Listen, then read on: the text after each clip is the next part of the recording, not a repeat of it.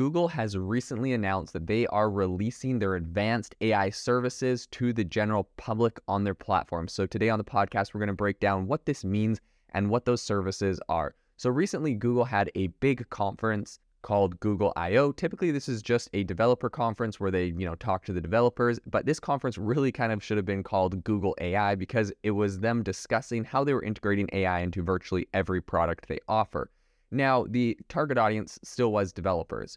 So, since this happened, they have now um, rolled out or announced that they'll be rolling out the ability for developers, uh, the people that are at this conference, to use a lot of the tools and a lot of the AI software that they mentioned um, on their platform. So, their platform is called Vertex AI, which is part of Google Cloud. So now businesses and organizations can super easily integrate the platform's features into their own software apps. So the new update allows developers to use a really wide variety of new tools and um, AI models. Um, for one of those, it, as an example, is the World Completion Model, which is powered by a system called PaLM 2. PaLM 2 is kind of this big announcement they made at Google I/O. Um, and there's a feature called the embedded APIs that kind of helps um, them handle text. So developers can also access a lot of other basic models um, in an area on the platform called the Magic Garden.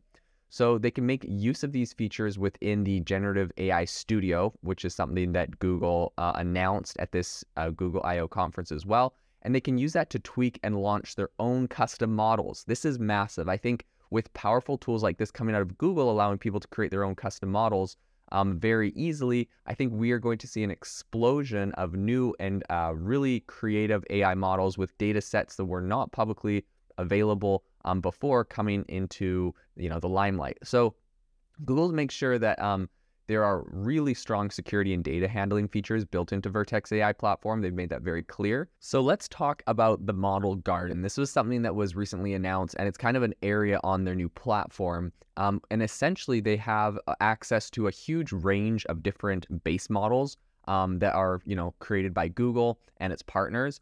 And so they have over 60 models available right now. Um, and one of those is Google's Codey model, which essentially helps with completing code and creating chat applications like ChatGPT. And this is, you know, officially open for public preview right now. Um, and so I think this is going to be really impressive. Just having the ability to to start with 60 of these base models, build off of them in your own way um, on the Vertex AI platform. So the platform really provides um, a very comprehensive set of tools to help you adjust, launch, and manage um, models in your operations. And I think this is the first of its kind. Like this platform is really the first of its kind to offer um, a feature known as reinforcement learning with human feedback, which I think is really uh, needed and impressive. But essentially, um, it improves the accuracy of these models that you're able to, you know, custom train on your own data uh, by using human feedback. So they have that built right into it. Um, and with the uh, generative AI studio now widely available, developers can use a really wide range of tools to help build custom AI applications more quickly. And I think this is going to be especially beneficial to companies that have big data sets, their own in house data, um, and now they're able to go and kind of feed that into some of these base models and train them to be really powerful, specifically built on their own data. And this, I think, is a really good move for Google. Um, you know, they have all this AI technology, and if they were only using it on their own data, I feel like it would be sort of limited. Where right now, where they're kind of sharing it out to the broader community and integrating it into Google Cloud and their other platforms, they're now able to you know monetize this AI technology because they know inevitably all of these companies are going to be building AI products, are going to be building AI tools, and so by offering, um, even though you know some people might be like, "Oh man, why doesn't Google just keep that internally because it's so powerful, you know, for their own purposes?" I think the the implications of most of their technology is so wide-reaching; it affects so many industries and it could benefit so many areas. And they know that that would also be incredibly lucrative um, to build these kind of enterprise software. So I think Google is not just holding this all back; they definitely want to get on the side of sharing this and also uh, profiting from it. So Google has actually shared examples of a number of different uh, companies uh, that are currently using this platform. One of them is GA Telesis, and they are using the PaLM model to build a system that uh, uses emails uh, and email orders to generate quotes for customers automatically, which is really cool, right? People are uh, sending an email saying, hey, we need X, Y, and Z with these specifications um, for the product, and they automatically can actually generate quotes and just respond back. That would save a ton of time. Um, as someone that has worked in a lot of different industries that do quotes, specifically in travel in the past, um, I think this would have been an incredible feature. I remember, you know, one business in particular where we uh, sold a really high-end luxury resort, and we got just an insane amount of people asking for quotes because there wasn't very clear pricing model for the resort. You know, there wasn't like a booking engine that specifically said how much each night was. It was very kind of exclusive and expensive, so you had to uh, do these kind of like custom quote things. And having a product like this would have been really incredible, where just the emails asking for quotes, where you know we still had them fill out the data about like how many people they wanted to stay in what nights, and you know all the info that we needed. But then we had to go check that um, and and you know contact people. I think that something like this would have been really powerful to be able to integrate and have automatically uh, sending out these kind of email quotes for something a little bit higher end and a little bit more customized than you know what you could typically get off of a, a booking engine, for example.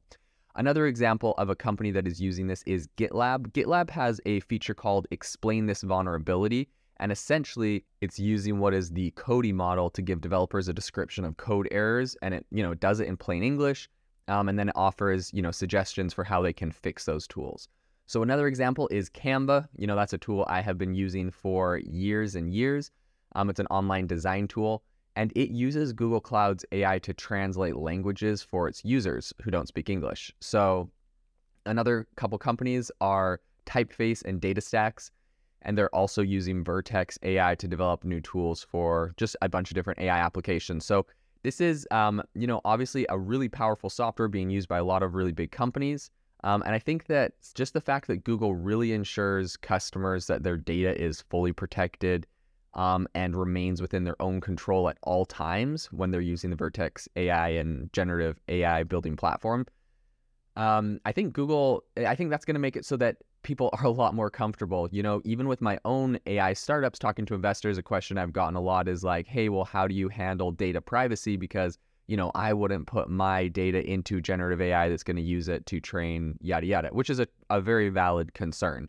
Um, and so I think that uh, the way Google is handle, handling this is completely um, the right way. Um, and I think it's it's pretty awesome because um, essentially the way that they handle the safety of their users' data is so that it won't, uh, they, they won't ever use the data for training their own models. And oftentimes it doesn't even leave uh, the user's account. So I think that's really awesome. Um, and they can keep it, you know, safe and encrypted and on that platform. So I think in this really rapidly growing field of AI, uh, where new content is created using machine learning, you know, different, there's a bunch of different cloud service providers that are trying to uh, become the leader. I think Google is making a lot of really good, is taking a lot of really good steps in the right direction to maintain market. Uh, I mean, it's hard to say market dominance because it seems like Microsoft and OpenAI are always in the news uh, with powerful tools. But I think that, and, and they probably are dominating at the moment, to be honest, with integrations. But I think Google has a really powerful um, set of AI tools. I think they have the distribution and the ability to have the distribution. So I'm going to be very curious to see, you know, how Microsoft responds to some of these tools, how OpenAI tries to compete, um, and who becomes the ultimate AI winner at the end of the day. Um, I feel like this might be uh, an industry with, you know, one major leader. Um, but who knows? It looks like we're shaping up to see a bunch of big players, and I think Google is definitely going to be um, is not going to let Microsoft take the lead that easily or OpenAI and they're definitely going to be uh, a very solid contender in this space, if not the market leader. Thank you for listening to today's podcast episode, breaking down how AI is impacting your industry. Today's episode is sponsored by AIbox, a no code AI app builder and marketplace, which just launched a crowdfunding campaign. If you are interested in investing in a new AI startup, you can go to republic.com slash AI-box. I'll leave a link in the show notes as well to learn more. The minimum investment is $150 and the maximum investment is 100,000. Until next time, have a fantastic day.